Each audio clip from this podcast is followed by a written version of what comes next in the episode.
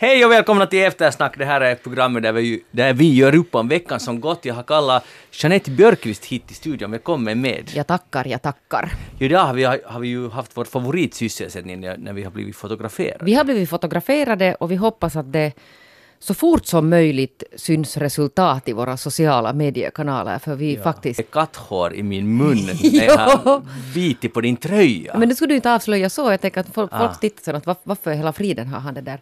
Har du fått nu jättemycket allergiska reaktioner? Ja, det, jag är lite di, du, vad heter, det, durrig. Ja, för du är ju allergisk för katter, Ja. eller? Och jag är ganska impregnerad av kattdamm, om man säger så. Ja, attack nu bara. Nå, förlåt, Eh, förlåt. Kia Svetihin är inkallad som sidekick. Välkommen med. Tack.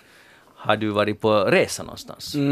Har du? Jag har varit. Jag tänkte Det att nej, nu kommer den där flygskammen lägga sig över mig. Det kom Såna- såna- direkt. Ja, Men jag vill bara lukt- berömma att du är så snygg och Ja, brun och men, fräsch. men, men Jeanette, man får ju inte över, eller höja det här solandet till skyarna. Nej, men jag, jag tycker att du är Låt jättebrun och fräsch. tala. Var har hon varit? Jag har varit på Ibiza, jag är ju alltid på Ibiza när jag åker utomlands, men det där, eh, jag har varit på höst, eh, höstsemester och det var nog alltså, det var så, ska jag säga, att när jag kom tillbaka hem förra veckans måndag, det var det två veckor i 25 grader och sol och ljus, så blev jag, alltså jag är inte deprimerad, men jag blev hemskt nere. Och blev fruktansvärt trött. Att alla var så när jag kom tillbaka, åh du ser så fräsch ut och du har säkert, du är utvilad och glad. Det kan jag säga att jag inte var för jag var där med hela min familj och med min systers ettåring och med mitt egen fyraåring och, och mina föräldrar. Så här, det, det var ganska tungt att vara på semester den här gången.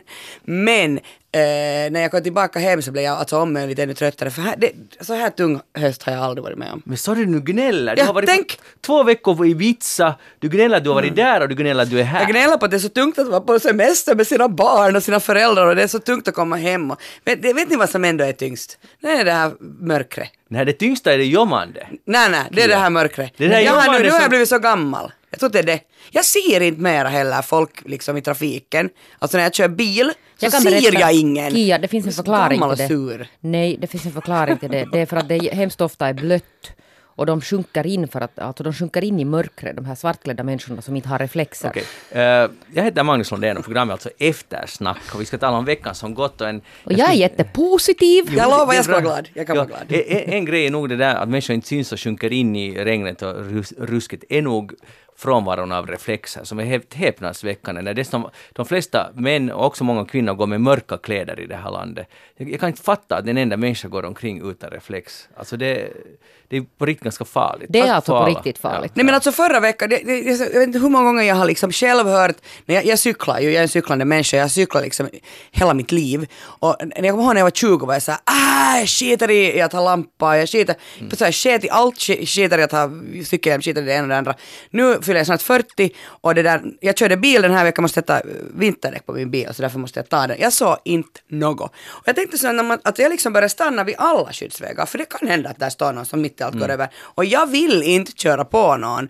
Eh, jag har en ny bil dessutom som, som jag tycker att är lite sådär, att jag, jag blir liksom lite instängd. Jag ser inte ut, gen, ut genom fönstret. Men det är också jättemörkt, så jag har nog börjat nu alltså klä mig, jag cyklar ju då, så jag har sån här väst vet ni. Reflexväst. Det är reflexväst. jättebra. Men, men är, är det där månne eh, kännetecknande för att fylla 40? För du sa att du förut sket du i allt och nu Ja. tycks du inte, så att säga, jag bara citerar dig, nu skiter du inte mera i någonting tydligen. Är det, är det allmänt sådär? Jag krisar väl kanske lite, jag suras på semestern, jag suras Ja. när jag kommer hem, jag har börjat använda cykelhjälm. Eller jag har sån här, vet ni, jag har sån här som man har runt halsen som Alltså, pammar upp. Pammar upp. Engångshjälm på En ett gång, sätt. engångshjälmen som skyddar åtta gånger bättre än Ja, vanlig hjälm. Och kan det är vara. ju fruktansvärt mycket för jag använder inte vanlig hjälm. Så att, Och jag har börjat använda säkerhetsbälte i bilen. Flytväst använder jag inte ännu på, i båten. Men alltså, du, måste du fylla 40 för att använda säkerhetsbälte? Fägrömmen som Det- jag säger Borgo. nu måste vi, nu, det här är mycket nu att behandla, men vi tar... eh, Ta in det här nu. Vi går in på impeachment först. Bra. Eh, Som tur var får jag lite styra vad vi snackar om idag. Donald Trump då, impeachment då i... Ja, för det första, förlåt, jag glömde säga en sak. Vi är inte nu i direktsändning, för jag ska, jag ska också få på resa. Så det där... Och eh, vart ska du fara? Jag ska faktiskt till Baskien, av alla ställen. Åh. Ja, så Att du vågar? Hur menar du? Är det inte lite oroligt? Nej, det är nog Spänt läge i Äh, de är alla i Katalonien, de där baskerna. Det här är Baskien.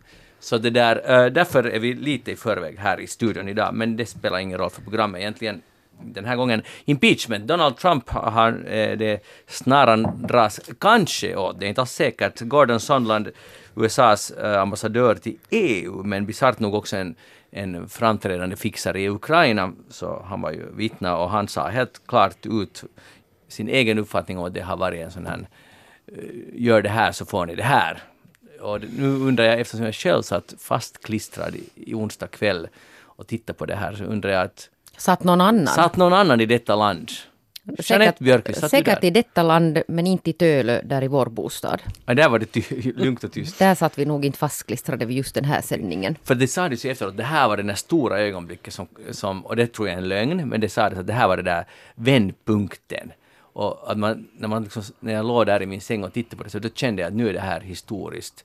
Men då glömmer man att det är Donald Trump och det, det kommer aldrig de här stunderna när allting vänder, för det, ändå, det vänder inte. Jag tror du inte att det har tidigare också varit något sånt här att du har varit klistrad vid samma något sånt här och Ganska tänkt många att det här är alltså historiskt och nu Väl- vänder det. Jo, det är en soap-opera. Ja, och vi har ännu den där den här outbetalda vade som du har förlorat för ages ago så att säga. Jo, jag lovar då att Trump kommer att avgå före midsommar. För typ samma tre år sedan. För tre år sedan, samma år han inledde sin karriär som president. Så där kan man väl nog säga att jag hade ganska radikalt fel. Kia, såg du på... Har du sett på de här förhören i kongressen? Nej, Aha. Och du bryr dig inte heller? för, förlåt, jag bryr mig nog. Men Ah. jag tycker om att, att det där höra sen i åttas nyheter följande morgon så får man en sån här uh, Ville Hopa till exempel som Yles korrespondent där i New York. Så han berättar alltid sådär att jag förstår. Ja, det var det här det handlade om. Men jag har nog faktiskt alltså den här, uh, den här senaste svängning, svängen har jag, har jag nog följt med, alltså så att jag har läst i tidningar och på nätet. Jag håller på att titta på en serie som heter The Loudest Voice som finns på HBO Nordic em, som handlar om, om Roger Ailes som är alltså han som grundade Fox News. Och just nu är jag på den här miniseriens näst sista avsnitt och, och det handlar om alltså hur Roger Ailes nog hade mycket att göra med att Trump blev vald till president. Så är det. Och det, där, det är nog alltså helt superintressant. Jag rekommenderar den där serien faktiskt om man är intresserad av det här. Och över, över hur liksom nyhet, eller han har ju skapat den här nya medielandskapet vi har idag. Men där, då tänkte jag mycket på var Trump är idag. Och, och det där, och jag måste säga att kanske jag främst är jättetrött på Donald Trump och på alla hans Men, men, men en sak, det är en bra spin-off nog kring hela det här, för, och, och, som är inne på det som du talar om, och Fox News, som jag tycker att det är faktiskt värt, det borde ingå i allmän bildning att se på det, för många skyr ju det för man tycker att det är så vinklat. Sen måste man ju nog säga att nu är också CNN eh, vinklat, de är ju väldigt emot Donald Trump helt enkelt, men de, de paketerar det nog snyggare och mera, de är nog mera objektiva än om man nu ska jämföra de här. Men Fox News är jätteintressant, speciellt de här showerna, Sean Hannity eller vad han heter och Tucker Carlson. Och, och de går ut på att man ska vara arg konstant. Den här vreden. Och den här, det här är intressant som, som exempel på vart vi är på väg och vår tid.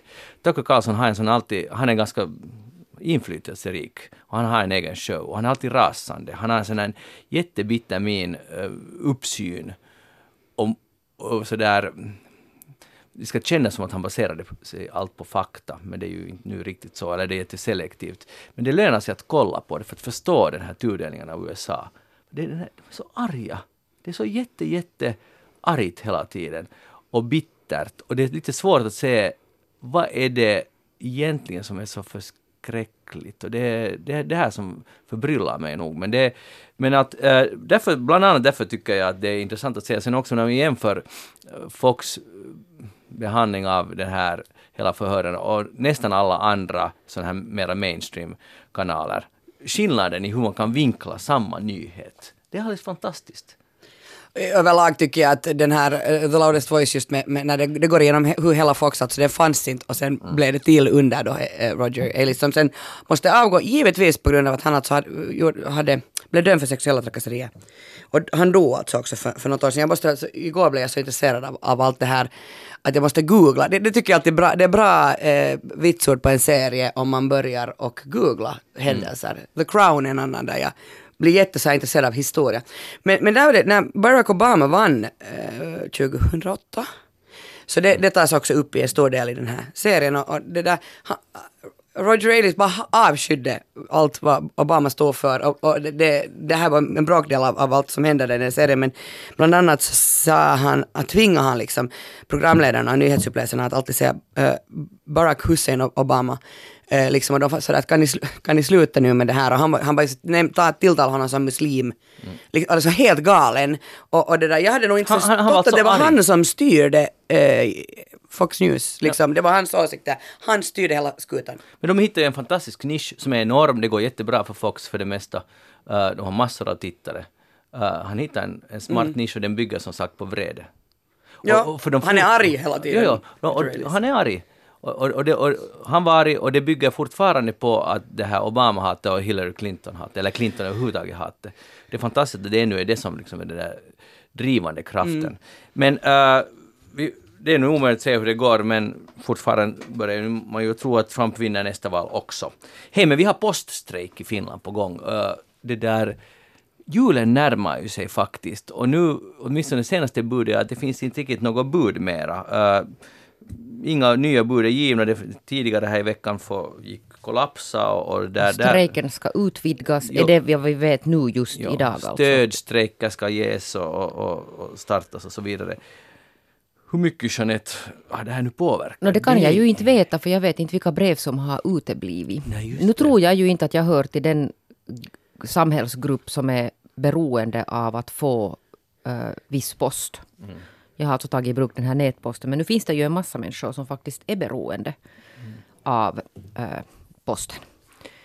Och det där, till exempel nu har jag tänkt på dem, alltså man kan ta upp alla möjliga saker, men de som ska få en, en inbjudan till Slottsbalen vilket jag alltså inte tillhör.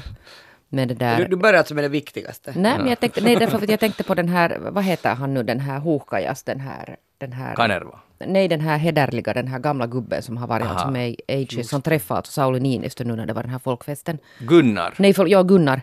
Äh, inte på folkfesten, förlåt, utan den där, äh, när det var den här matchen. Mm. Som presidenten lär ha hämtat alltså det här kuvertet sådär och gett det i hans hand. Ah. Och jag tänker att det är sån här personlig leverans på grund av poststrejken mm. så får man sitt brev av presidenten själv. Men Han blev inbjuden till Slottsballen. Alltså. Och det, det var ju, men det, där, det finns ju en massa men... andra alltså viktiga sådana här myndighetsbrev som kanske nu har fastnat någonstans. Men uh, having said this så är jag ju alltså på jag är ju alltså på de här postjobbarnas sida. Mm. Det här är jättemånga intressanta saker och just det här det är ett statligt bolag och det finns ett litet vinstkrav på vad det är nu, 4 procent och så vidare. Och, och de konkurrerar delvis med helt kommersiella bolag och delvis inte alls med kommersiella bolag. Och, det, och sen för att kunna konkurrera så måste de ge sämre villkor åt donarna och så vidare. Det här är ungefär så där som det sägs. Uh, det här leder till att ingen vill jobba för dem, eller de enda som måste så att säga jobba, de är oftast då invandrare eller asylsökande. Uh, som det kom fram här, det var 90 procent som jobbar där. Såna, det var en svensk artikel i de här paket, uh, de som delar ut tidningar och sånt här. Och no, i alla fall,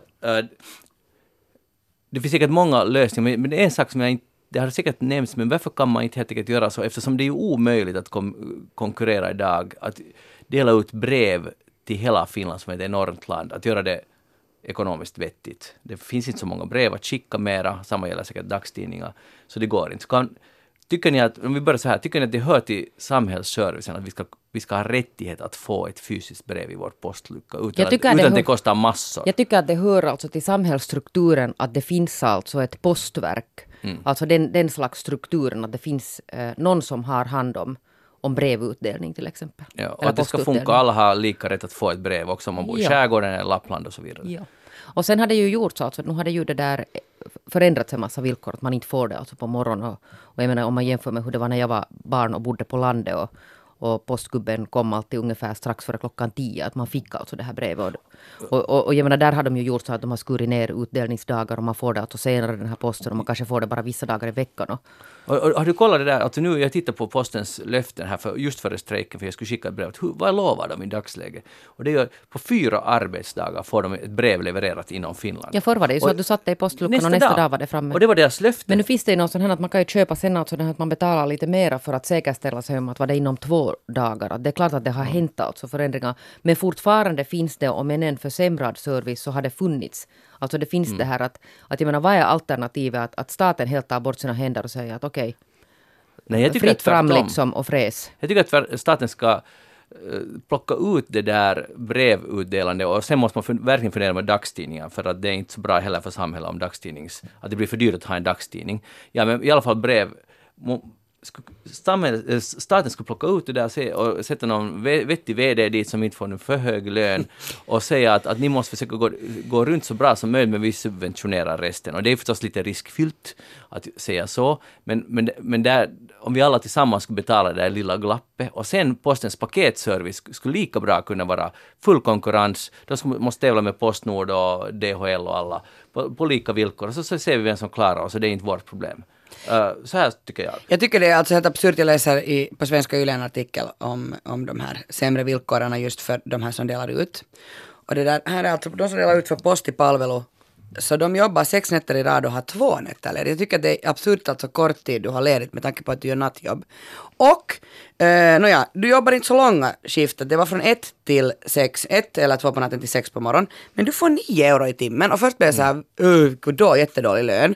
Men okej, sen du behöver ingen utbildning eller någon erfarenhet för att kunna jobba, då tycker jag väl att jag vet inte vad är vår minimilön i Finland. Alltså den ligger någonstans på nära 8 euro. Ja, okej. Men det där i regel så brukar det vara så att man får sig en sån här OB-tillägg, alltså Ja, om alltså man är natt- fastanställd till exempel. Ja, någonstans. eller nattillägget här i det här fallet, alltså 80 Ja. cent i timmen. Och det är ju liksom alltså skrattretande. Hur, hur, hur täcks de ens, då tycker jag liksom, om det är 80 cent, så, men jag ingenting då. Alltså, det är ju galet. Att jag förstår ju att man inte kan leva på det här. Det här är ju, jag räknar ut att så, då får du ju, fe- du får 50 euro per dag. Då måste du ha ett annat jobb. Inte kan du leva i Helsingfors. Inte fast du är eh, en asylsökande flykting så kan du leva i Helsingfors på den lönen. Eller? Var bor du då? Nej, alltså det blir ju väldigt svårt. Därför har de säkert många dubbla, dubbla jobb Ja. och är helt jätteilla ute. Och det, och det är inte bra för samhället heller att det finns en sån här klass så att säga som tvingas ha dubbeljobb. Och det finns många, jag vet, men, men det där är ju inte alls... Och därför är det lite ledsamt att staten är inkopplad i det där. Jo, att det är de som är på något sätt med och, och Ja. stämmer tak, bestämmer takten.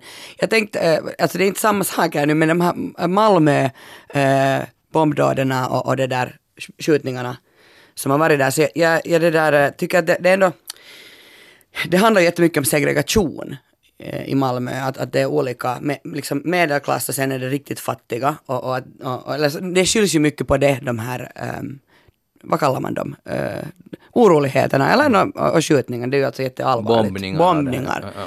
Liksom, så att, men att, men att så segre, segregationen eh, blir ju alltså också det att där är jättemycket människor som inte har utbildning, som inte har bra jobb, som, som är lågavlönade och som jobbar, liksom så att medelklassen kan börja anställa. Eh, medelklassen mår så bra av att det är så stora klyftor. Men man kan liksom skylla det på den där, på, på, jag menar som nu med posten gäller det ju egentligen samma sak, att här har vi eh, det lägsta kastet. Så i den här te- texten jag läser så säger en, en, en finsk man att det är bara asylsökande, så det är bara flyktingar som, som jobbar med det här och jag.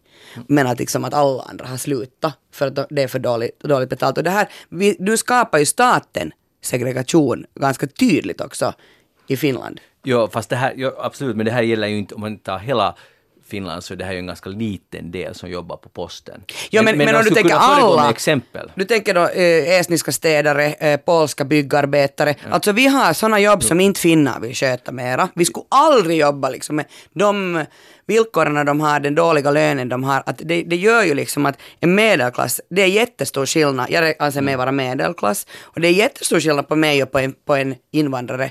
För att så jag har ju mycket bättre lön, jag har, jag har mycket enklare med allt. Och, och, jag menar, jag, jag säger inte att det är samma sak som bombdåderna i Malmö. Men där handlar det ju också om alltså att, att man på riktigt, det är så stor skillnad nu på folk och folk. Ja. Och just därför borde staten inte vara med och bidragande orsak till det här, fast det är inte nu så stor del i det. Men de borde bara fixa det här och ta bort den här... jag tycker ta bort brevutdelningen, det är en samhällstjänst som vi är redo att betala för, subventionera lite. Och sen det andra måste, sen är det en annan sak att, att de andra, och det handlar ju om det att vi vill alla få våra paket, vi vill shoppa hemifrån. Och om man tänker hur det har exploderat på 10-15 år det här att vi ska alla få, och vi ska få det förbannat snabbt. Och vi vill, vi vill inte ens fundera på hur kom det där paketet till mig? Utan det ska bara gå snabbt. Nåja, priset betalas någonstans.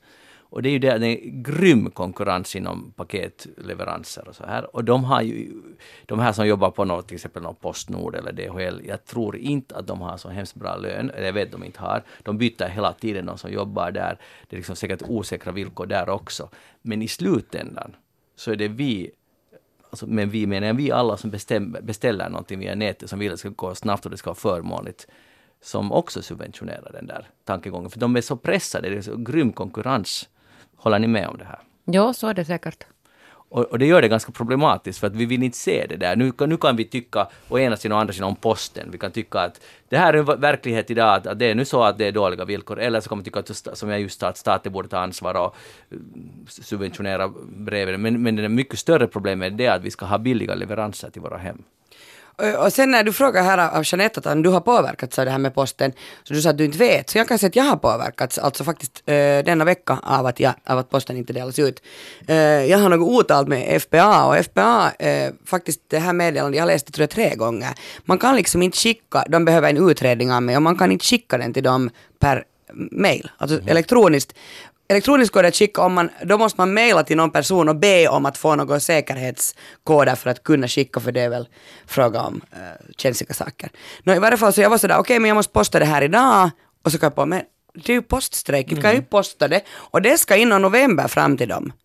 Så alltså det är liksom... Men, men, men du kommer nog att komma undan nu, nu i och med det poststreck. Så, men, men jag förstår, man blir Men inte vill, jag, jag, vill inte riskera det. Nej, nej. Du måste ju konka det där kuvertet dit själv, du är din ja, egen postiljon. Du har en grym lyx, du bor i Helsingfors. Och, och jag bor kan, nära eh, ja. FPA. Du kan vara ditt ja. eget livs postiljon. Jag, jag tänker faktiskt alltså göra det den svåra vägen, alltså, den, som egentligen är den lätta vägen, alltså gå via nätet och be dem att skicka något koder. Så jag kan För du orkar inte gå Och det här var just det som jag läste i en artikel på tal om att vi vill ha våra produkter skickade.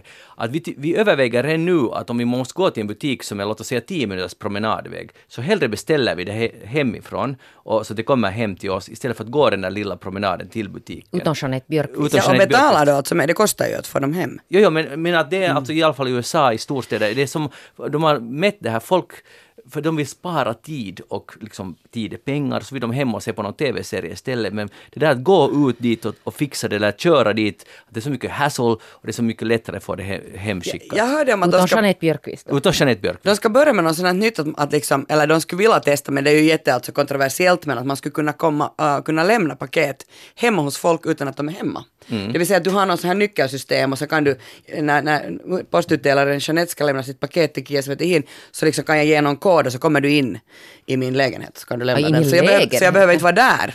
Mm. Det här skulle vara alldeles fruktansvärt skönt för oss lata då, men, men jag vet nog inte om jag skulle våga lita på det. Så kommer jag hem så har Jeanette, postiljonen, länsa hela min lägenhet. Ja. ja men då vet man ju vem jag är ser Men då vet man ju nog vem du är, eller?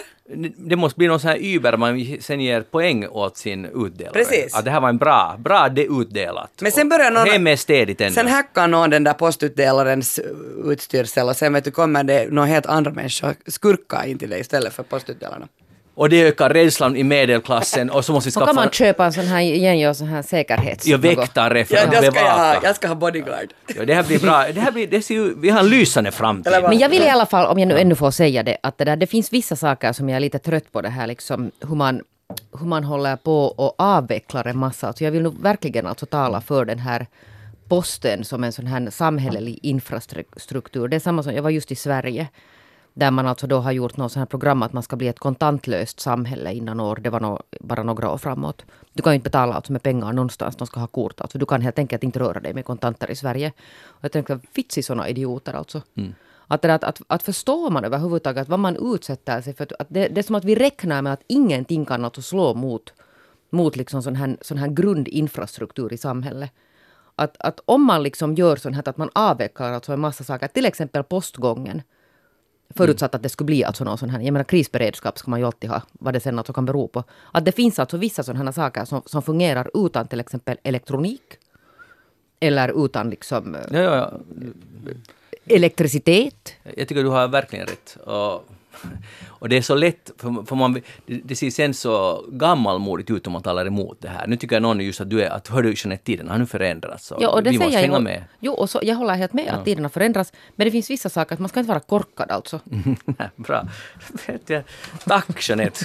Klara ord, det är det som behövs. Hej, på tal om klara ord så skådespelaren skådespelaren och den gröna riksdagsledamoten Pirkka-Pekka Petelius har nu offentligt bett om ursäkt uh, till som han skriver till alla samer. Uh, han var ju med i uh, olika sketcher på 80 och 90-talet, Pultti Boys och det, det, det, var två så figurer ofta som var samer och såg ganska så här förskräckliga ut och jättekända på sin tid. Och jag tyckte redan då förstod jag inte den här humorn överhuvudtaget, men jag var inte så där superupprörd. Men nu när jag tittar på den så... Det är helt fruktansvärt. Alltså, helt otroligt usselt. Och tänk att det gick igenom. Och det, det skulle ju vara någon sån här driva med folks fördomar, sa de någon något sånt här. Men, men den, den förklaringen håller ju inte. Nej, nej, det håller Utan det inte. skapar ju bara någon sån här, alltså det är någon sån här jättedåligt gjord stereotypi som inte stämmer alltså överhuvudtaget. De är korkade och de har inga tänder och de är liksom skitiga och de jojkar hela tiden. Ja. Alltså helt, helt liksom pinsamt. Det här har gått på YLE. Fattar ni? Och det finns fortfarande tillgängligt på YLE. Nu är det någon sån här disclaimer att ja, det här är lite, lite pinsamt, men att här är det nu i alla fall. Det finns kvar ännu att titta på. Det finns också på Youtube och så vidare. Ha, du har sett på det, Jeanette? Men förstås alltså sådär ja. att det har flimrat förbi. Men jag har ju aldrig varit riktigt sån här fan av de här finska sketch eller något av de här. Nej. Nej, jag, det, det fanns de här, just de här Pultti Boys och vad fanns den här andra som alla var helt tokiga i den här. De här den här som gjordes i Tammerfors. Säg nu den här som var riktigt jättestor. Uh, ja. no, den hette nu vad den hette men den var jättestor alltså. Den går nu alltså repris också. Men det finns en massa saker i de här som man har sagt ho ho. Men, men det är intressant att se att tiden förändras ändå sådär mycket. Nu är det dags att be om ursäkt. Uh, vad har det nu gått 20, lite drygt 20 år? No, nästan ja, 30. men han gjorde det. Jo, det, det är alltså strångt. Den andra eh, som var med i serien, han, han säger att han tänker inte alls be om ursäkt. Uh, var det inte Ake Kalliala? Ja, var det så? Ja. Han, han var emot det här att, att det, det finns ingen orsak att be om ursäkt. Har du, Kia, sett de här? Alltså, jag, eh, jag vet ju nog vem Pultsi Boys är, eller liksom, jag kommer ihåg det, men jag, nu, nu ställer jag mig här till Jeanette. Kanske det är något Borgo över det hela. Jag har inte tittat på det. Alltså mm. sådär finska tv-serier. Fast det var ju det som fanns då, men jag tittar nog inte heller på det. Men, men tycker ni att det här, för nu är naturligtvis motargumentet det att uh, Ja, ja, vi har, lever i så politiskt korrekta tider nu för tiden. Ingenting får man säga, ingenting får man driva om och, och allt blir tråkigt. Va, vad är motargumentet mot det här? Men det där, alltså det, är ju, det, det tar man ju alltid fram att de här har ju gjorts alltså i sin tidsepok. Ja. Och så är det ju. Och det säger ju Pirkka-Pekka också. Jo, jo. Ja, och, och, det är helt sant. Och det, det, gäller inte bara dem, det gäller en massa saker som har gjorts alltså tidigare. Det här att man till exempel klätar sig svart i ansiktet och leker att man är liksom mörkhyad. Vilket de också gjorde. Skokräm, vilket ja. de också gjorde i samma mm, serie faktiskt, tror jag, en massa andra serier också. Och det är helt sant. Uh, och det som är bra är att vi nu har kommit fram i vår utveckling så långt att vi förstår att det här var ju kanske inte helt okej. Okay. Ja. Men vad gör vi då idag? som inte är okej om 30 år. För det är ju klart Men det är den där alltså, den där, och sen det där också som man kommer till, men hur ska man bli så kränkt och vad är det här nu liksom, att man får inte säga si och så. Jag har alltid sagt att, att en sån ganska bra ledtråd är, att, ledtråd är att det är aldrig majoriteten som kan definiera vad som är okej. Mm. Det är det aldrig alltså. Vi kan inte alltså förstå och ställa oss alltså i den här minoriteten. Det är samma som någon, någon finlandssvensk kan föreställa sig att är det jätteroligt att man håller på med nidbilder av finlandssvenskar till mm. exempel. Och då är vi ändå alltså, vi, vi, vi är ju jättestarka och, och liksom har det vi bra. Vi har till exempel en egen radiokanal där vi kan Ja, och vi har alltså ja. till exempel lagstiftning på vår sida. Ja. Förstår ni? Men jag menar fortfarande kan man liksom på någon nivå kanske lite förstå. Men då tar man sen alltså minoriteter som till exempel samer eller mörkhyade eller whoever, alltså sådana som, som på riktigt alltså inte har samma skydd som vi. Mm. Alltså det jag tycker att det är jättejobbigt idag, men alltså det, det här är inte något nytt, det här har funnits alltid. Men jag har, liksom, jag har nog tyckt att det här är jättelängre än jobbigt. Ni vet om eh, ni är i Sverige, du var just i Sverige, så när någon ska prata sån här muminsvenska med dig när du kommer, alltså de, de, de pratar finlandssvenska. Nu tycker jag samma att, att, att om det kommer en svensk in i rummet och så börjar någon att prata rikssvenska, vet du, för, för, för man är lite rolig. Eller danska, har jag hört väldigt mycket. Eller, eller jag jobbar med, med en, en, en människa som är från Tyskland men som har bott hela sitt liv, vuxna liv i Finland.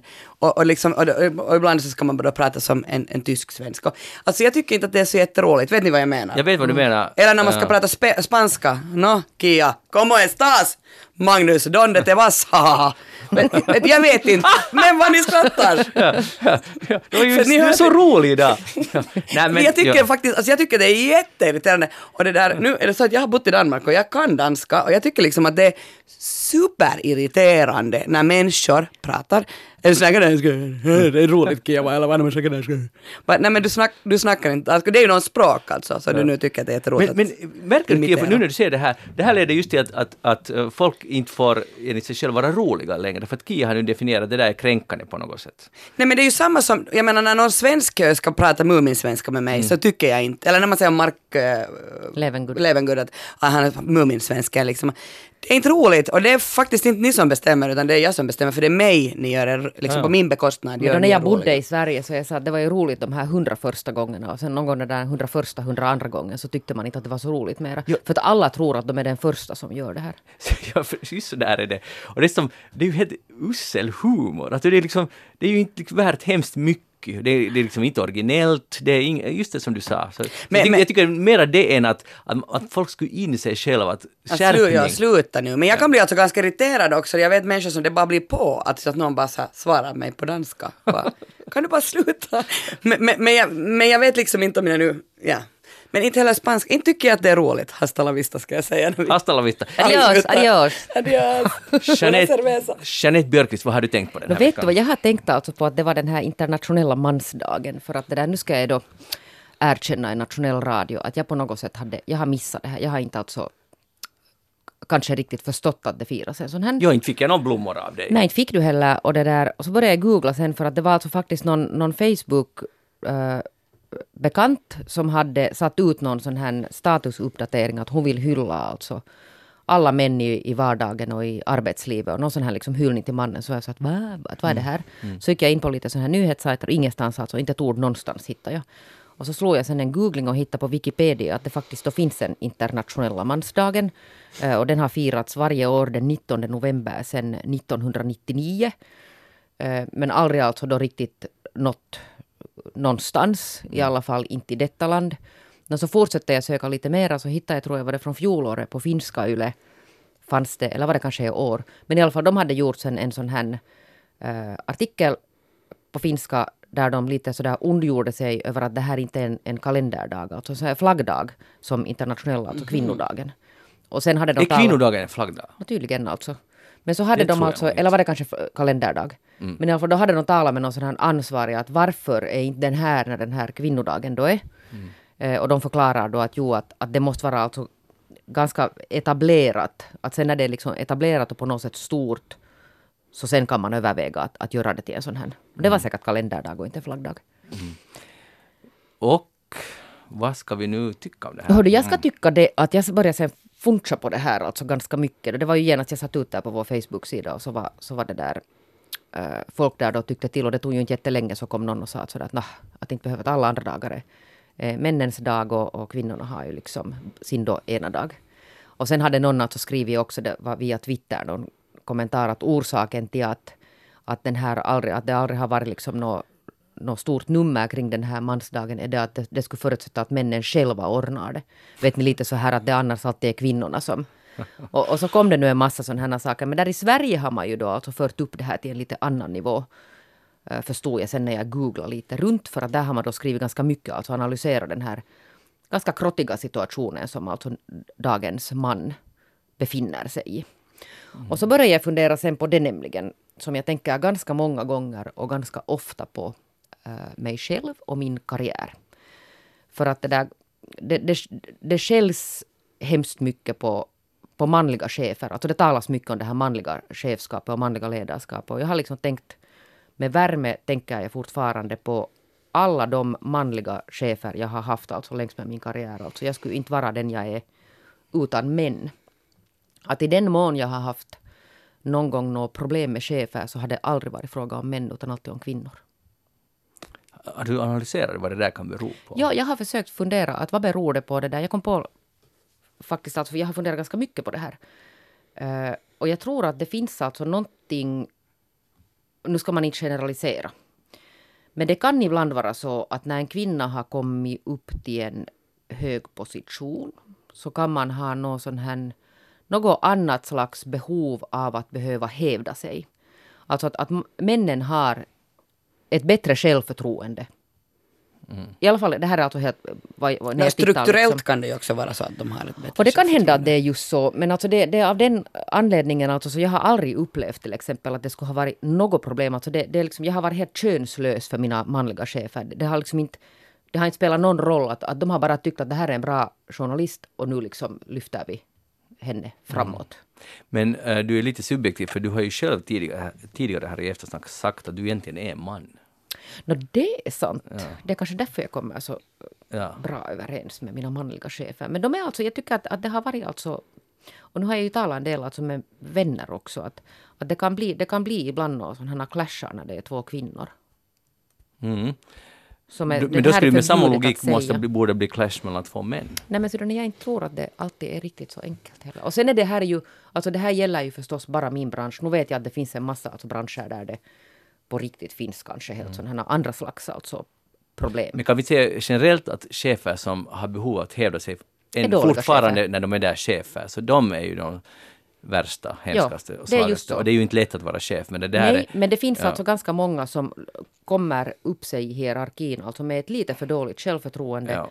och på lite för vaga grunder. Och då leder det sen till en massa andra problem. Ja. Det är en absolut ett problem. Tycker du Kia att vi ska fira internationella mansdagen? Så där? Finns det nå- något att hylla? Något att fira? Alltså det var ju just fars dag, måste vara så många dagar hela tiden man ska komma ihåg att fira. Det var ju fars dag för någon vecka sedan. Ja. Alltså. Men ser du, den här, det- har, den här har alltså ursprungligen alltså grundats just för de män som inte är pappor. Ser du, för att alla är ju inte pappor. Ja, men, men alltså på det sättet ja, för, för rättvisans namn. Jag, jag tycker att, att, att för mansrollen är ju som vi nu har talat om här, är lite på defensiven kan man väl säga. Jag tycker det är helt rätt att fira mansdagen. Män är helt, de är helt fina, fina typer. Inte, Så det. så, alltså inte det är något, det är, så, det är jättenegativt att vara man nu för tiden och det här tänker jag inte gå med på och jag hoppas att inga annan, annan gör det heller. Men det är ju bra att Men förnya. det är många som förnya upplever det. Jo, jo. Och det är ju bra att förnya lite mansrollen och bli lite i tiden man lever i och allt möjligt. Det finns allt möjligt som man kan göra. Men någon sån här allmän förakt mot män så tycker jag nog inte skriva under. Det, Nej men jag älskar ju män, men jag tycker mer att det är ju den där mansrollen ja. som, som liksom... Och alltså den att- måste ändras. Och den, Och den håller ju på att ändras. ja. Så jag tycker ju att Ja. det är jätteskönt. Och, och det där vad du Jeanette sa om, om chefer så Eh, jag har väl tydligen då haft jättebra chefer för att mina kvinnliga chefer har jag alltid kommit jättebra överens med. Men jag började tänka på det att, att kan det också ha att göra med att, att en kvinna som kanske inte vill bli chef är ju, eller kvin- människor som inte vill bli chefer är oftast bra chefer för de har inte den här maktgalenskapen i sig. Att, att jag tänker liksom att, att du har tydligen råkat ut för sådana chefer, kvinnliga chefer som är maktgalna och som faktiskt njuter av den här makten. Att det där, jag har jag har igen nog haft dåliga chefer, både män och kvinnor, att jag kan inte säga där någon skillnad. Jag har haft manliga chefer som just har, har gjort det där att flickorna ska vara i bakgrunden. Eller, eller det här klassiska, Kia du får vara den här seriösa för att den här mannen här i det här radioprogrammet ska vara den här roliga och busiga och du får sätta honom på plats. Det här kommer jag ihåg att vi hade jättemycket problem med då när jag var programledare på Extrem för Ja, det är nog länge sedan redan. Men, men det där, att så här kan jag inte, jag menar där har det varit de här tydliga eh, rollerna som, vi har, som, liksom, som nu har luckrats upp. Eh, så det där, kanske man kan fira för, rätt- för, i rättvisans namn. Och det tyckte jag om det där som du sa, att det är för de, papp, för de män som inte är pappor. Eh, och det tycker jag är väldigt viktigt att, att, att kanske då fira. Och jag, jag menar som sagt, jag älskar män. Jag har, utan de män jag har i mitt liv så skulle inte jag överleva. Hmm, vad fint! Där, Ja. Där går vi vidare. Tack för det här. Stödet för mannen Och vi, ökar vi, igen. vi pläderar nu för att det ska sättas in i kalendern, gör vi inte. Kia, ja det gör vi. Kia Svetin, vad har du tänkt på den här veckan? Jag har tänkt på årets julklapp. Eh, igår eh, på onsdagen eh, eh, kom det från Sverige årets julklapp. Det, det är tydligen så att det är Sverige som listar de här, för jag blev sen helt så att jag måste börja googla. Vad är finska vården joululahja? skrev jag in och det kom ingenting. Eh, men nu har de alltså då eh, berättat, berättar Sverige att det här ska ni köpa i år och eh, kan ni alls har ni hört vad som är år Ja. 2019s jul? No, men då får du inte gissa. Men Magnus, vad tror du att det är? Nu måste du lite fundera. Jo, men är det här nu en seriös, Jo. ett Jo, seriöst jo, jo. förslag? Jo, Jo, jo, det är något skämt. Årets julklapp. Jag befarar att det är någon löjlig te- teknisk pryl eller en elbil, vilket nu inte folk har råd med, men 2017 var det elcykel. elcykel, ja just det. Solpanel. Vad var, jag, nej, jag vet inte. Hör du, det är eh, en mobillåda. Och jag blev förstås så här till mig. vad är det? Ja, jag tänkte att vad är en mobillåda? Men jo, ser du, det är en liten låda. Du, du kan ta, eh, egentligen ska vi säga så här, vilken låda som helst. Och så skriver du mobiler på. Och så, nej men de- de vill att man ska köpa den här. Så ska du sätta din mobil in i den här lådan när du kommer hem. Och där ska den få vara. Och jag tror att den kostar 10 euro om man beställer den på nätet. Som levereras. Istället för att bara ta en vanlig låda. Aj, man, aj, man måste köpa Ja, en. men de vill att man ska köpa, det är klart att det här är ju marknadsföringstricks nu också men men, men det, är, det är en mobillåda. Alltså jag tycker att här finns ju moraliska eh, frågor också. Vilka är de? i den här, jag tycker ju inte om att man- är så här att, att nu ska du Kiebe bete dig på ett sådant sätt. Det är lite som med flygskam, så här, du ska inte flyga eller, eller du ska inte sola när du är på semester för att det dåligt för dig. Det, jag tycker inte om när människor berättar till mig hur jag ska leva och hur jag ska göra, men det där...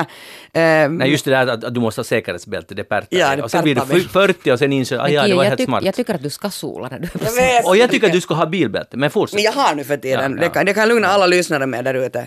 Det är bara flytvästen är nya jobbigt. Sen när jag fyller 50 så kan jag börja använda flytväst. Mm. Hörni, men det där mm, mobillådan är alltså eh, för mig moraliskt så stör den mig på det sättet att Eh, det är ju, den här stora tanken idag är ju den att, att bara du sätter bort din mobil så mår du bättre. Mm. Så blir det bättre där hemma i familjen och du kan umgås bättre och så vidare. Nå, eh, jag börjar bli liksom så beroende av min mobil att jag gör allt på den. Jag menar jag läser tidningar, jag svarar på mail, jag jobbar på den, jag kan filma med den, jag kan fota med den, jag kan, jag kan skriva textmeddelanden till er i eftersnack med den. Jag kan göra så mycket med min mobil att jag har jättesvårt att sätta bort den. Och, jag- och, okej, och sen tycker jag faktiskt att man kan också sätta bort den, men då ska inte någon komma och berätta det åt mig, utan det ska jag själv göra. Jag tänker att nu lever vi ju alltså tider när det på något sätt, alltså någon har hittat på att man ska ha en mobillåda för att få människor att sätta bort sin mobil när de är hemma. Ja, ja, ja, det här är mycket... mycket Och, och för 25 år sedan var årets julklapp mobilen. Ja, och så, Så det är också intressant. Det är det här vi talar Det är ungefär 25 år mellan när trender är på topp och trender Ja. eh, och när det kommer antitrender. Det är ungefär det där Men om inte man klarar alltså av att sätta bort sin telefon, alltså man befinner sig i en sån position att man inte kan sätta bort utan så måste man köpa något för 10 euro, en låda dit man sätter den när man ska äta middag till exempel. Så då är vi nog lite lost, så Ja, att men säga. det här är drömmen om... Uh, alltså det här är ju enkelt en antireaktion. Och det här är bara... Och så kanaliseras det att någon har hittat på att göra det kommersiell grej av det och någon har hittat på att hej, nu kallar vi det årets julklapp. Jo, men jag måste säga att de hade i fjol, alltså, för jag såg den här nyheten, jag har ju då varit i Sverige som ni vet, eh, att i fjol hade de återvunnet plagg. Det var årets julklapp. Och så var det någon alltså som hade blivit jättearg på någon sån här mobilsajt, alltså någon sån här specialsajt. Och, var här så att, att, och hur många liksom avlagda koftor såg ni under julgranarna förra året. Det här är bara strunt. Det är strunt. Men, men jag tycker det åter, äh, återvunnet plagg provocerar mig nog fruktansvärt mycket mer än någon mobillåda. För jag tycker att så, jag har sett så många nu när det är jättemode att, att du ska vara sån här klimathycklare, att du nej, jag flyger ingenstans och sen flyger man ändå. Eller att jag, jag tänker inte ge några julklappar i år men man bygger ett nytt hus. Liksom alltså att, att, att det, det går inte i proportion till varandra. Samma med det här återvunna plagget. Så nu har jag till höger och vänster på, på det där som är sociala medier så ser jag hur människor säger ah titta på min nya garderob för jag köper bara second hand. Men jag menar problemet kvarstår ju. Det är ju inte att du, jag menar, låt bli att köpa det här plagget men det ska inte överhuvudtaget tillverkas. Det är ju det som är problemet. Inte det är så jättebra att köpa second hand kläder inte. Du köper, någon har ju tillverkat de här kläderna. De har ju redan förstört ganska mycket av vår planet på grund av att de finns. Ja, för, förstås förutom om man inte köper, om man istället för att köpa nytt, man ska på en bjudning och man vill ha något nytt. Istället för att gå köpa nytt går det att köpa second hand. Så nu är det ändå Eller bättre. lånar. Eller Jag låna. tycker att hyra eller låna och, och liksom helst inte alls. Ja. Faktiskt. Ja. Att det här med att man köper något second hand, jag menar jag har förstått att, att, att de sådana här second hand kläder är vårt största miljö, mi- vår största miljöbov. Så Mm. inte köpa de där kläderna second hand, köp inte alls. Men det Men där, förstår- om man nu känner att man måste köpa, så är det väl bättre att man köper det second hand. Alltså det är ju det är ju det där, det är ju ett stort, alltså problemet är väl det att det blir så mycket avfall, att det görs sådana dåliga, snabba, billiga kläder med slavarbetskraft ja. som inte alltså håller någonting och sen slängs de bort. Alltså det Och blir det ska vara det viktigaste, att sluta med det. Ja. Att gå till de butiker som säljer t-skjortor för 5,99 så kan man ha dem några gånger. Det är det här det måste Precis, du ska köpa alltså så pass bra kläder så att du inte behöver köpa nya. Och så köper du tiden. inte så ofta. Ja. Och det, Det- alltså, jag Ja. menar, de är ju problem alltså på det sättet att jag vet inte liksom vart de hamnar, men de hamnar ju alltså i princip alltså ingenstans annat än till exempel till sådana här hjälporganisationers äh, sådana här återvinningslådor ja. som människor använder alltså till stor del som mm. roskis. Och så tycker man, alltså att man är sådär att nu tömmer jag garderoben och så bara proppar jag dit. Och gott samvete sen ja, att oj nu är det återanvänt. Ja och, de står där med en massa lump alltså. De, ja. de blir ju alltså helt översköljda av sånt här ja. skräp. Alltså de hamnar ju oftast också på havets botten de här jo. kläderna. Alltså jag menar det, det är ju på riktigt inte något skämt. Och jag menar den här mobillådan. Varför inte bara ta en skokartong och sätta dit sina mobiler? För nu är det ju någon antagligen någon nioårig asiat som gör den här mobillådan. Men, men ska man nu, alltså behöver man nu ens en låda? Ja, kan man inte bara lämna den på bordet och gå Men det där måste väl folk ja. få bestämma själv hur de nu vill ha det. Men tanken här, vi tänker nu, nu ska vi se bortom den här, det är ju klart det är löjligt att man ska köpa en låda. För det, det är väl helt, alla vettiga människor kan ju göra, pynja den själv, det är inga problem. Men tanken, om vi talar om det istället, att det är årets trend. Och nu blev Kia jätteprovocerad, men ja. hon bor ju alltså med sin son men det finns ju alltså familjer som det, det, ser inte så bra ut när man tittar på dem utifrån. Där alla sitter, alltså förstår ni att, att den här interaktionen alltså mellan människor är helt borta. Och det gäller ju förstås alltså inte bara i hem, det gäller ju alltså när man går på café också. Mm. Börjar titta omkring sig, titta på spårvagnarna, liksom det här att människor är så fast i sina... Så det är klart att det förstör på något sätt den här mänskliga interaktionen. Och så sitter man bara hemma med sin mobil eller vilken skärm som helst och beställer saker som man väntar sig att någon underbetald post post det där arbetare ska hämta hemåt en för att man inte orkar gå då, vad var det, 200 meter till, mm. till närbutiken. Så jag menar, det är ju där på något sätt. Det... Ja. Plus att jag rekommenderar en kolumn av Laura Hallamaa på Yle där hon skriver, och det här är nu inte någon nyhet men intressant ändå att att hon äh, blev förtjust i sociala medier och nu plötsligt hade hon fått en insikt att, att hon har blivit ett pisshuvud. Att hon har blivit just så egoistisk och jagcentrerad som hon inte ville bli när hon blir vuxen. Och nu har hon blivit det och hon skyller ju förstås på sig själv men hon skyller också på sociala medier. Det, att det skapar det, att man är viktig hela tiden och allt man gör, alla inte ska vara intresserade och man skapar en kuliss av sitt liv och så vidare. Och det här är ju gamla teser men det är helt intressant att det kommer ju allt oftare nu sådana här. Jag läste så bra nyhet, jag läste att Instagram ska sluta med sina äh, likes. Ja, vi hade det i förra äh, eftersnack. Men du låg och sola. Ja, när du var på semester så talade vi om det här. Men, men det är ju alltså, tycker jag, en jättebra grej för, för det gör kanske att det är lite mindre angeläget att man hela tiden ska gå och titta. Att hur många har nu varit... Äh, Men helt säkert bilder. hittar man sen några andra ställen för att man, man, kan ju bli lite beroende av den här också bekräftelsen. Men när vi talar om shoppande så vill jag, det var i, i torsdagen, gårdagens husis var det en liten söt insändare. Jag tycker om sådana här små, det här är en liten förmaning, för, för, förmaning till oss alla. Här står så här. Inför den allt mera kommersialiserade julhögtiden är det kanske skäl att dra sig till minnes romaren Marcus Cato den äldres råd från 160 f.Kr. i fri översättning från latinet, kolon, citat. Köp ej sådant som inte behövs, utan sådant som är nyttigt. Det som ej behövs är dyrt. Inom parentes har skribenten skrivit sen underförstått fastän du fått det billigt. Birger Bäckman i Borgo. Och det här var ju det är bra. Borgo vet du levererar klokheterna. Ja, där, Borgo via uh, romaren Marcus Cato kom det då. Det var inte, men, men att, vad tycker ni? Fia romaren, ja. vad tycker ni om en sån här insats? Tror ni att, för jag blev helt jättelycklig när jag läste det här, och att någon har tagit sig, gjort sig besväret, nu ska jag skicka det här till huset. Men och hur tro, ni får iväg det före poststrejken kanske då? Ja, eller via e-post. E men tycker ni att kan man, tror ni att man kan med en sån här liten uppmaning omvända någon att inte tänker jag gå till H&M och köpa den här skjortan Kanske. nu. Ja, tror ni att alltså kan det funka en så? är bättre än ingen. No, verkligen. Kia? Men det beror på hur man är som, som person. Jag är faktiskt ganska lätt påverkad. Eller jag, om jag du gör... sa just att du blir provocerad varje gång någon försöker säga ja, någonting åt dig. men jag kan också ta till mig. Alltså först blir jag arg Aha. och sen tar jag till mig det. det... Och, sen, och sen liksom är jag inte mer så arg. Så, uh, ja. men Birgers råd var väl bra? Min, min pappa som också är mycket klok, dock inte från Borgå, men han har bott ju där många år av sitt liv. Uh, han säger alltid, det finns ingenting som gratis lunch. Jag tycker också att det är bra. Det är en, det är en jag säga alltid nu och då. Det lärde vi oss som unga journalister, det var ja. det första man lärde sig. Ja. Det är en viktig lärdom. Det är nog en viktig lärdom, jag tycker det där var en väldigt viktig lärdom. Bra, bra Birger. Hej, uh, i, jag läste på Svenska Yle en intressant artikel som jag var helt omedveten om att de har infört, det här var, case var från Nago och Korpo, skärgårdskunskap i läroplanen. Det är liksom, uh, de, de alltså, man, har man lär sig i högstadie klassiska så kallade skärgårdskunskaper. Och nu när vi har en skärgårdstjej här i studion tänkte jag fråga, hur har du det med de här sakerna? Uh, hantera en båt, fixar du det? Jo. Uh, fiska? Jo. Du kan rensa och filea och så här. Jag tycker inte om det, men jag kan. Men jag, har så här riktigt tra- jag är traumatiserad av det, för jag måste som liten, jag måste, märk väl, fara ut och, och lägga, ut, lägga ut nät och ta upp dem. Och, och sen måste jag, pappa var alltid så jättenoga med att du måste också lära dig att rensa. Jättebra Bra, pappa. Och sen måste jag också, det där värsta, stå med de där förbannade nätena och, och, och, och, och putsa dem. Men Och, större det är ärligt nu i dagsläget att du har lärt dig det här. Jo, för att min syster hon har, hon har gått in i någon sån här grej att hon ska göra liksom allting så grönt. Och ibland när vi åker ut i Pörte, jag är nästan där alla veckoslut tillsammans med henne, så hon säger det här veckoslutet har jag inte köpt någon mat för vi ska fiska. Och så får hon och lägga ut nät och jag far inte med. Alltså på det sättet är jag nog Men du är väl glad att du kan det? Ja, men Så alltså du om du den frågar här- av henne kan jag nog inte. Nej, men sen när den här infrastrukturen slås ut, ser du, Ja, ja, så, så får ni er mat. Då får ni besök av Jeanette och mig. Ja, det, jag tror att många kommer att komma dit till Pörte och bo där. Jag tänkte det finns ju så här under, under eller så här gångar i, under, under jorden. Finns det så? Det är gammalt militärområde, halva ön. Ah, så där, där kan vi gömma oss sen. Sen. Jättebra. Nå, hur är det, jag vill fortsätta. Hur är det med att jaga?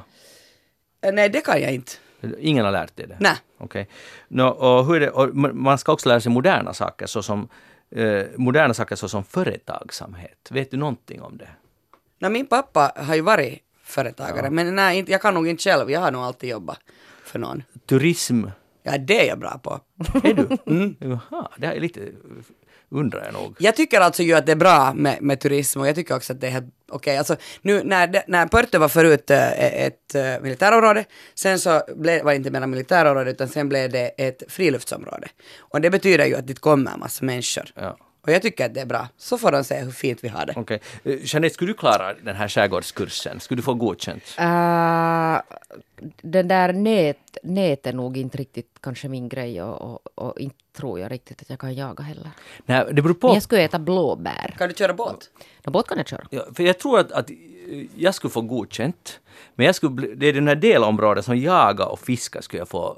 Alltså Men riktigt fiska, alltså eh, fiska, villkor kan man. helt enkelt. Men fiska kan man ju, alltså sådana vet du, Nej, men, vet, eller kasta. jag menar seriöst att leva på fiske och att kunna filea. Jag, jag, jag fixar alltså, inte jag har, alltså, rensa. mitt, mitt, alltså, första problemet kommer ju att jag inte äter fisk. aha, Just att det. jag vet inte riktigt vad jag ska jag Och det, är nog- snabbt vet du. jag på, äter barksen. på skärgårdskursen lär du dig nog snabbt att äta, tycka om fisk hör du och äta det. För att inte kan du vara Nej. vegetarian där på skärgårdskursen. Nej, men tror jag nu ska jag ju inte gå på den. Nej, men om du skulle gå i högstadiet. Men, ja, men nu sen, går jag ju inte i högstadiet. men sen skulle vi, i alla fall skulle jag, jag vet inte hur med det, men jag skulle klara det här företagsamhet och Ja, det skulle jag turism. säkert också. Och ro en båt, det skulle jag också fixa. Så skulle jag vilja säga att det, där, det skulle gärna få ingå där i den här skärgårdskunskapen hur man diskar. För att jag har märkt att alla sommargäster tycker att man ska använda papperstallrikar. Ja. För att man ska inte diska. För att det är något problem med det här diskandet, det är så tungt och svårt. Det är de där lata sommargästerna. De där Men, sommargästerna. men nu, om- nu bor vi ju, eh, i alla fall Jeanette och jag bor i stan. Och då tänker jag att nu måste stadsborna måste ju också få någon kunskap. Så borde de lära sig citykunskap. Ja, du menar det? Citykunskap. För de här skärgårdsborna lär sig skär, skärgårdskunskap. Och många av dem tydligen visste inte, eller några av dem visste inte hur man ror en båt fast man bor i Nagö. Det måste vara väldigt få, men någon i alla fall sa stod Men vad skulle ingå i citykunskapen? Ja, det är det jag ville diskutera. Va? Orientera sig i stan. Ja, utan telefon. Nej, Men det, det, det, jag fick alltså, när jag bodde i Manchester så fick vi sån här induction course, hette det faktiskt. Mhm. Och då fick man lära sig att hur man ska röra sig i Manchester så att man inte blir överfallen och rånad. Så det, det var ju liksom en slags citykunskap. det är en, det är en Gå slags inte för ofta i duschen, ha inte för rent hår, ta aldrig fram kartan när man går. Men Manchester var kanske en lite annan slags stad. än- Det är lite annat. Men ändå, det är helt bra city... Det jag tycker över city, överlag kunde också vara skärgårdskunskap och citykunskap skulle vara alltså för mig, jag bor ju alltså ensam med min son, eh, är att jag skulle vilja lära mig att vara, vara mer händig hemma. Men nu finns det säkert någon kurs för det här också, men, men det där att det skulle ingå i någon form av utbildning. Alltså att jag skulle lära mig att när proppen går så måste du göra så här, och du ska ha nya brandalarm dit så ska du göra så här. Vet ni när man ska något tömma batterierna, jag har fjärrvärme hemma. Men vet, luft, bort, ja. ja, Jag ja. har ingen aning, jag måste alltid ringa till pappa, det är därför jag säger att, Ja. jag är mycket beroende av männen i mitt liv. Men, men jag skulle vilja alltså ha mera sån här praktiska grejer man behöver när man bor ensam. Och sen hur man ska bete sig med, när det finns grannar. Så, Ja. så, sådana saker. Och, Sitt inte och trumma dagarna i ända. ja, eller, ja, eller acceptera att det finns oljud i Jag ett tycker, höghus. jag tycker faktiskt så mera, att acceptera att det är mycket ljud. Ja. Jo, men det finns alltså, Det jag är har lite, jag har, nu har jag faktiskt inte utrett det här med trumman det, dygnet runt. Att man får trumma, men det får inte vara så här regelbundet sånt här Ja, du har alltså, långvarigt, professionellt. Har du alltså. erfarenhet av... No, av vi har där i trappan bredvid någon sån här, någon sån här som trummar från morgon till kväll. Okej. Natt. Det här kommer vi säkert få höra mer om i eftersnack en annan gång. Uh, Var var snäll sen, Jeanette. Var, var inte så hård. Det, du, du bor i en stadsdel i centrum av Helsingfors. och jag älskar ljud. Alltså jag älskar att bo i stan där det aldrig är tyst. Alltså jag hör till ja, dem. ja, men Men alltså man behöver inte trumma från morgon till natt. Nej, det, okay.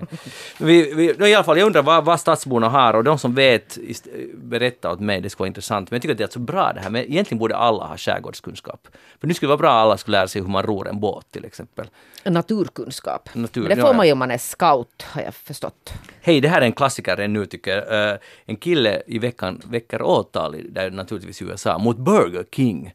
För att deras uh, nya burgare som lanserades väl för ett år sedan som är helvegetarisk. När han köper den så insåg han, och han är liksom übervegan, att den är stekt på samma platta som köttbiffarna.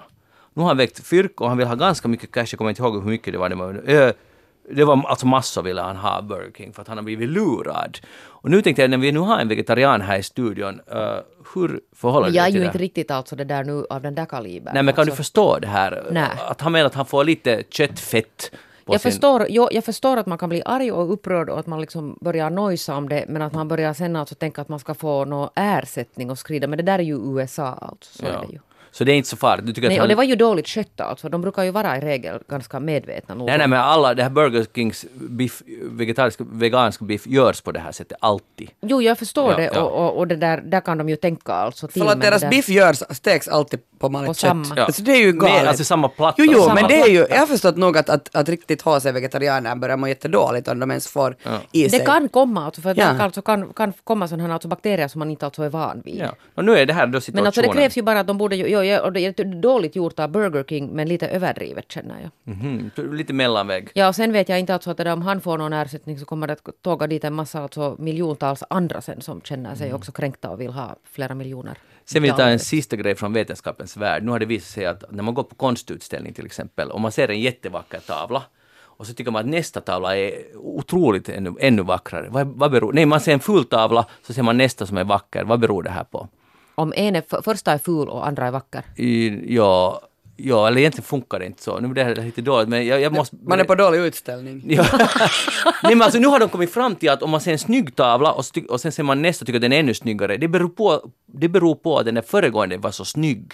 Och det Så är man inte blir kontrasterna. positiv. Man blir positivare, ännu positivare. Bra Och- och man, Kia, det ska du gå på nu. någon Så man måste tänka på det här, man blir lurad av konsten egentligen. Vad Det var så man- lite som när jag skulle ta den här bilden för Facebook av oss, att de var alla så snygga, de Ja. här bilderna. Ja. Att jag blev bara så wow, det blev bara snyggare Det var snyggare. snyggare, snyggare, Vi får snart Åh, se det här får man se. Ja, Jeanette Björkqvist, tack för att du var med i Eftersnack idag. Det var härligt Ja, att ha trevlig dig här. resa, hörde du. Tack. Uh, och Kia Svetihin, tack för att du var med här i Tack. Eftersnack. Jag heter Magnus Lundén och vi är tillbaka igen om en vecka då vi firar vår 14-årsjubileum med Eftersnack. Så vi hörs då, ha det bra. Hej då!